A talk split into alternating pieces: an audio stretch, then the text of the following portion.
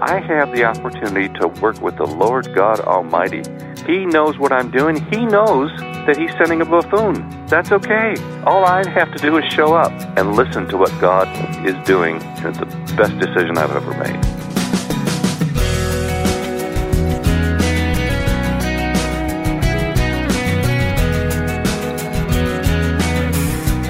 Welcome to First Person, a weekly one on one conversation with a guest whose name you may or may not recognize, but someone whose life has been designed by God and lived as a testimony to the Lord's faithfulness. Before I introduce you to our guest today, let me remind you about our website, which will not only give you links to what we talk about today, but also let you hear previous interviews. We're found online at firstpersoninterview.com. There's also a calendar of upcoming guests and topics, firstpersoninterview.com.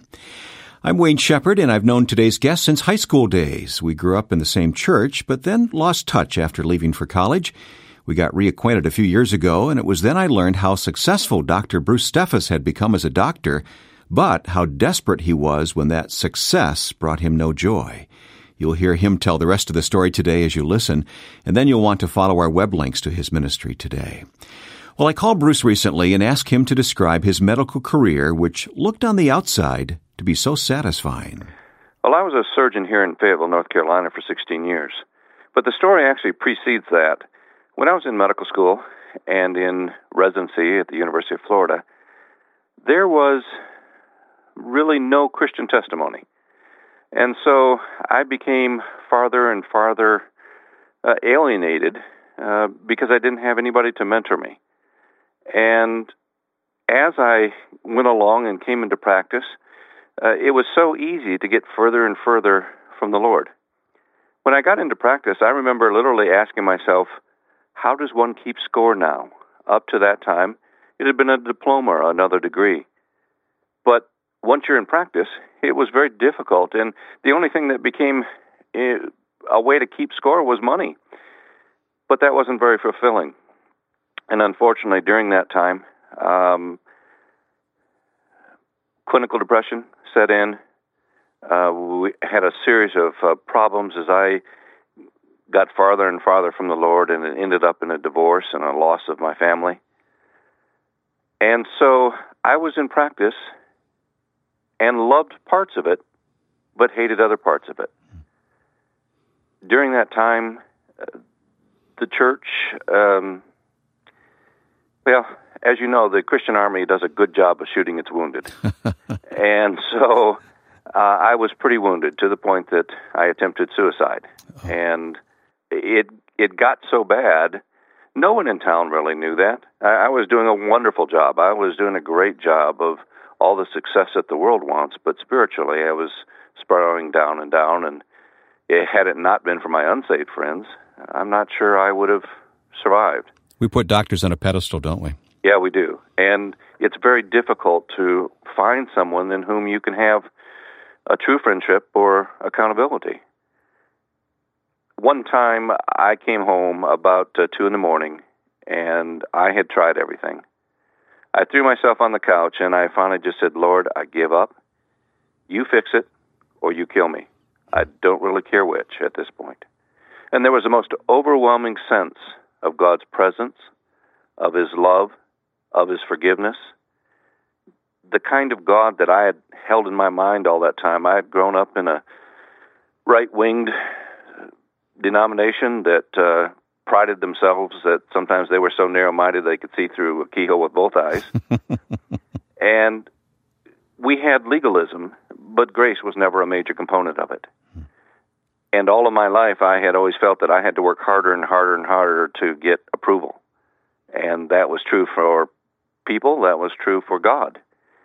And suddenly I realized in that one night, in that one blinding awareness, that God thought about me, He cared about me, loved me, and Christ loved me so much that he spread his arms out on, on the cross.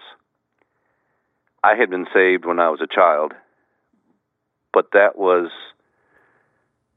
almost more an intellectual awareness. I, I knew it was real, but that night was the night that I began to really realize who God was and, and that He loved me and that He cared for me. What changed then, Bruce? Self esteem, as much as anything else. not in the sense of of arrogance or um, it was just merely that I didn't have to prove anything to anybody except to God, and it became critical that the only thing I really needed was to hear, "Well done, thou good and faithful servant."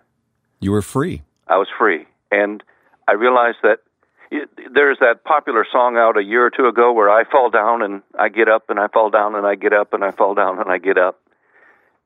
And the nice thing about it is I always assumed before that when I fell down, I would be kicked while I was down. Mm. I could suddenly get up and realize that it was like when you have a child and he's learning to walk and they stumble. You don't go over and kick him. You love him, you encourage him. And I realized that God does that. Now, you know, God is still just. He's still all the other things, but for me, that was not my problem. My problem was I never thought he was good. I never really thought he loved me. And so that night, suddenly, it made a difference. Hmm. Over the next few years, God gave me a, a fellow Christian who was an accountability partner who uh, taught me a great deal, even though he was a very young Christian. And over the years, uh, it became obvious that uh, I had changed the way I thought. My priorities had changed. Money had never really been important to me, but it became less so. And unfortunately, in our society, malpractice is a major problem. And so over the years, I had some malpractice suits that were just getting oppressive and changing what I did. And finally, one night, after a friend had had a malpractice suit that had destroyed him and his family, I woke up thinking, well, gee, you know, if that happened to me, I wouldn't work for that other that patient's family forever. And then I fell back asleep, and then I woke back up, and I said, well, if that's the case, then if I'm going to do some work like that, I'd have to do work that really meant something to me. And so I woke back up about an hour later saying, well, it's obvious if money's not important to me and I'm not doing what I should be doing or that something that I want to do, then why am I doing this? And I turned in my resignation to my junior partner uh, the next morning. They thought I was absolutely nuts. And the problem was they asked me, What are you going to do? And I had this very astoundingly convincing answer I don't know. okay. And the only thing I knew was just this most amazing peace that I was quitting to do what God had asked me to do. Only He hadn't bothered to tell me what that was. And so I was still and knew that He was God. And I didn't put out any feelers. I didn't do anything. I just said, God, I'm here. You know where to find me. Uh, you've got my phone number. You can call me when you need me. You can talk to me if you wish. And so I just rested and I read and I did all the thousand things that one needs to do when you finally get your first vacation. And suddenly I got a phone call out of the middle of nowhere. This was a man who had been a chief resident when I was an intern. At that time, he certainly didn't love the Lord. I have no idea that he knew I was still alive. I had no idea how he got my phone number. I had no idea that he could possibly think I'd be interested in medical missions because I wasn't really interested in medical missions, except for, yeah, it kind of sounds like a neat thing to do. But he called me up and said, Listen, I understand you're free. And I said, Yes. And he said, I want you to go with us to the Amazon River Basin. We're going to go to this little bitty hospital 2,000 miles upstream, and I want you to come. I had been praying to God and asking for an answer. This was clearly his answer. It wasn't mine. It wasn't anything I had, had started up. So I said, well, okay. And over the next couple of weeks, I got another call uh, to go with a different mission group to Uzbekistan, of all places. And another person called me up and said, Why don't you come talk to me? And when I did, he said, I have a friend who's going to be going around the world visiting various mission hospitals. I really think you ought to go. Boy, you needed a map, didn't you? Yeah, I did. Well, God was kind enough to give it to me, at least for that first opening. And the and the thing that was kind of interesting to me was that um, these were all things that that God had come up with. These these weren't mine. I wasn't going out seeking these things. As a matter of fact, I was beginning to wonder if I was a little bit crazy. At that time, uh, Mickey, who I'm presently married to, um, called me up and said, "Listen, uh, we had originally planned to get married a few years earlier, and it hadn't worked out. She called me up and said, "Listen, I think I've made a mistake, and I think we ought to get married." And I I kind of laughed because before I had a good job. I had plans. I was going somewhere. Now that I'm broke, don't have a job, she thinks it's a great idea to get married. So I said, well, we can do that, but you'll have to understand that uh, our honeymoon is a round the world mission trip. And uh, she said, okay. And that's where it got started. And started getting into medical missions. At that time, I was still thinking about uh, buying a company in Germany that did advanced laparoscopic operating room design, something I'd had an interest in. But the Lord clearly shut that door, and He opened up the, the door into missions. So, did you think you might be dabbling and taking maybe short term trips to hospitals, that kind of thing? Oh, yes, absolutely. As a matter of fact, uh, I, I was making a deal with the Lord. Listen, you let me buy this company I want, and uh, I only have to work about half time, and then I'll pay for my own finances, and, and I'll go half time and the really good thing, Lord, is I don't really have to have trust in you because I'll be taking care of it myself. Okay, that's the way I think. That's the way, you know, we all tend to do. We we won't do something unless we're somehow in control or or we remove the the need for faith. So yes, I was definitely going to dabble. I wasn't going to change my life. That that would be crazy. Well, we'll continue this conversation in a moment. How does a doctor like Bruce Steffes end up in Africa? That's ahead here on First Person. Next week, we'll talk with musician and writer Michael Card. I would love for people to say, you know, at the end of my life, to say, you know, not, oh, wow, that was a great song, but to say, yeah, I, I engage with the Bible differently because, you know, I cross paths with this, this guy. That would be a great thing. You'll hear a candid conversation with Bible teacher Michael Card, whose music and books continue to feed our soul with God's Word. That's next week here on First Person.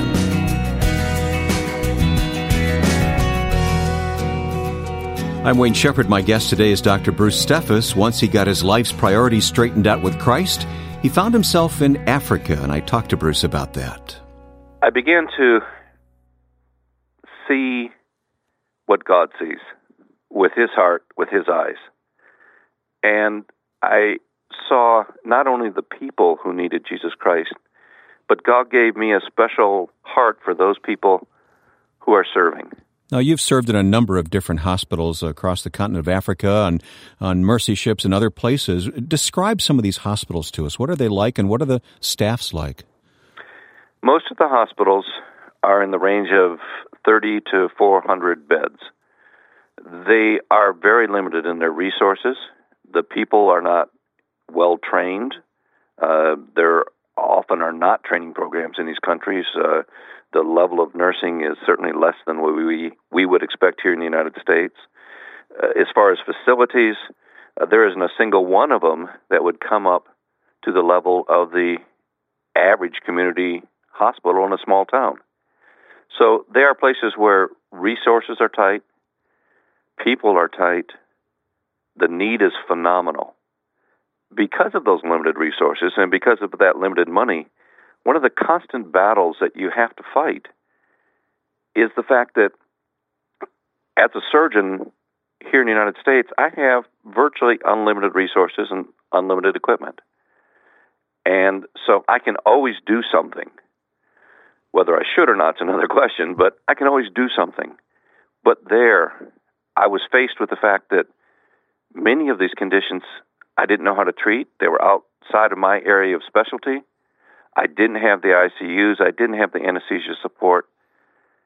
And yet, if I didn't do something when they left, they were most likely going to go home and die. It literally shook my world. So much so that I came home from the very first trip and I said, I'm not doing this again. Why would I put myself in a situation where I feel this bad? But the problem is the eyes of the people stayed in my mind and in my heart.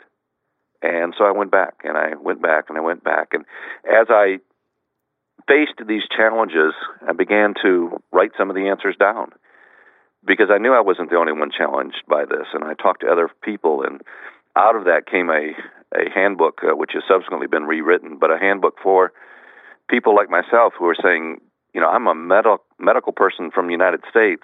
How can I handle this? How can I what what are the answers intellectually? What are the answers theologically? What you know, how can I justify this? And and when I don't have an answer, how could I how do I keep going? we'll put information about that book and others that you've done on the website, uh, firstpersoninterview.com. But you said that God not only gave you a heart to serve the patients, and, and I, I've seen some of the photos. I've uh, followed your your email reports through the years. It's amazing what what you've done. But he also gave you a heart for the staff uh, uh at these uh, facilities in Africa, in particular. Talk to me about the the people there who serve. My particular emphasis or interest has been in the in the missionaries themselves. It turns out that the average missionary right now stays on the field only about 7.4 years. And the average medical missionary stays on the field only 4.7 years. Do they burn out? They burn out. That's the major component. Uh, family issues, time issues, money issues, all those things. There are such tremendous um, things that one can do if one is interested in encouraging somebody. Much like when you fell in love with somebody, you could think of a thousand little things that you could do to please them. And yet, our missionaries many times are over there for months, weeks, years at end and don't hear from their churches, don't hear from their friends. They're tired spiritually. We think of them as spiritual giants, and most are, but they've been doing home cooking. They, they're sometimes really having difficulty just getting in God's Word and letting that refresh them. Then what can be done about that? What can we do to encourage and, and lengthen their term of service when they want to stay, but they, they just bump into these obstacles? There are certain things that, of course, we're not going to be able to address. Cultural issues, things like that, that you know, th- those you just have to live through. What we have to do is look at the things we can address. Uh, can we keep them prayed for? Absolutely. Can we ensure that they have enough rest when they come home on furlough? Yes. Can we prevent them from being so frustrated because they don't have enough money to do the resources, take care of the people? I, I have been in a situation, Wayne, where I have this little child in my hands and watch it die in my arms because I don't have $10 worth of medicine. Mm. It just isn't available in that hospital and hasn't been. That is something that we can do something about. Now, what about the fact that they're forgotten? Well, first of all, with Skype and email, there's no excuse for that. We can all drop a letter. We can all write a letter. I saw a quote about uh, a week ago from a Chinese uh, missionary in the 1700s who said, I've written hundreds of letters and I got your letter yesterday. Thank you so much. It's only the second one I've ever received. Mm. And and you think, well, that's that's pathetic, but that was 200 years ago. No, it's not it's the way it is now as well. Now, when that missionary has a birthday or an anniversary, can we make a difference? Can we help them remember that they're there? Can we pray for them? When they come home, can we help them with the car they need? Can we help them with their taxes? Can we help them with their uh, just getting a phone, getting their internet hooked on? When they're over there, can we take care of those things for them? Can we watch out their parents for them? And these are things that sometimes are so severe for a given missionary that that's why they leave the country. They just can't handle it. We can we can take their back. We can watch out for them. We can love their loved ones for them. I know that's a great concern of yours, but you're also concerned, are you not, for uh, doctors and nurses to be trained in Africa to staff these facilities? Absolutely. In Africa right now, if you're the average African, if we take an average of all of Africa, there is one surgeon of any kind. I'm not talking about one specialist of every kind, but one surgeon of any kind for every 250,000 people. Wow. There, in the rural areas, is only one surgeon for every two and a half to three million people. And so what that means is is that one out of every 10 adults who die die for the lack of basic general surgery. They die of a hernia or appendicitis or ruptured typhoid. If they have uh, if you're a child, you have a one in five chance dying of something that should be easily fixable. Most women, the vast majority of women who need a C-section, don't get it, and so there's a tremendous need for surgery uh, in Africa. And since that's what I know how to do, that's what we are trying to teach. Dave Thompson, who was a missionary in Gabon, uh, he is in a hospital called Bongolo Hospital in um, Lebamba, and that's about four or five hours further into the bush than Dr. Schweitzer's famous hospital at Lambaréné. But Dave realized in the mid 90s that he was much like throwing a rock into a pond. When he died, the ripples go away, and he hadn't left anything. And so he began to talk to missionaries at a big medical conference that is held for missionaries every other year in Kenya. And 10 hospitals came up and they said, This is a great idea, but for one reason or another, none of them could join him. And so he started training his first resident by himself. In 2002, we added another program, and now we're up to eight hospitals that are training 34 residents. These are all African residents. They will stay in Africa for Africa for a lifetime. But it's not just a training of surgeons. This is a discipling. We are teaching them to be God's man, God's woman in this situation, so that these people are having a major impact. Every one of our residents who is out of training is in rural Africa, staying there, and many of them are once again the only surgeon for every two to three million people. But they're having a major impact, teaching them about Christ at the same time that they're healing them. This is Christ's ministry. Christ took care of both the spiritual and the physical, and we're teaching them to do the same thing. Bruce, I don't know what your next assignment is, but looking back over how God has led you these past uh, number of years now and the multiple places you've been and the needs that you've seen, are you in any way regretting the decision that you made? I do not regret the decision. I regret that it took me so long to understand the need to make it. Uh, it's the best thing that I've ever done. Income, I'm down 90, 95%. But the Lord has taken care of everything that we've needed. We still pay too much property taxes. We still have to worry about losing weight. We still have all that we need. And yet, I often become somewhat guilty about what we, we have and what God has provided us. This is the best thing I've ever done. And and the problem is that sometimes as you try to tell people what it means to you, it's much like listening, I suppose, to a reformed smoker, you know, all the good things that have happened. But for me, it's it's not a matter of saying that you're doing it wrong. I'm just telling you this is the best thing that's ever happened to me. Yes, it seems frightening, but God is who He is, and He promises what He promises, and it turns out that He's faithful. And that's the exciting thing about it, just to see what God is doing. I have the opportunity to work with the Lord God Almighty, the creator of the universe. He knows what I'm doing. He has, as Ephesians 2:10 says, prepared the way for me. He's taking care of all this. He knows that he's sending a buffoon. That's okay. All I have to do is show up and listen to what God is doing. Look at things with his eyes it's the best decision I've ever made. Show up and look at things with God's eyes. It's the best decision any of us could make. My guest today on First Person has been Dr. Bruce Steffes, and since we ran out of time before we had a chance to talk about a very important project Bruce is working on, I invite you to join us on our website, firstpersoninterview.com, for the rest of the conversation. You'll learn about an exciting project in African hospitals. Listen online at firstpersoninterview.com. You'll also find the archive of past programs there at the website and a schedule of upcoming guests.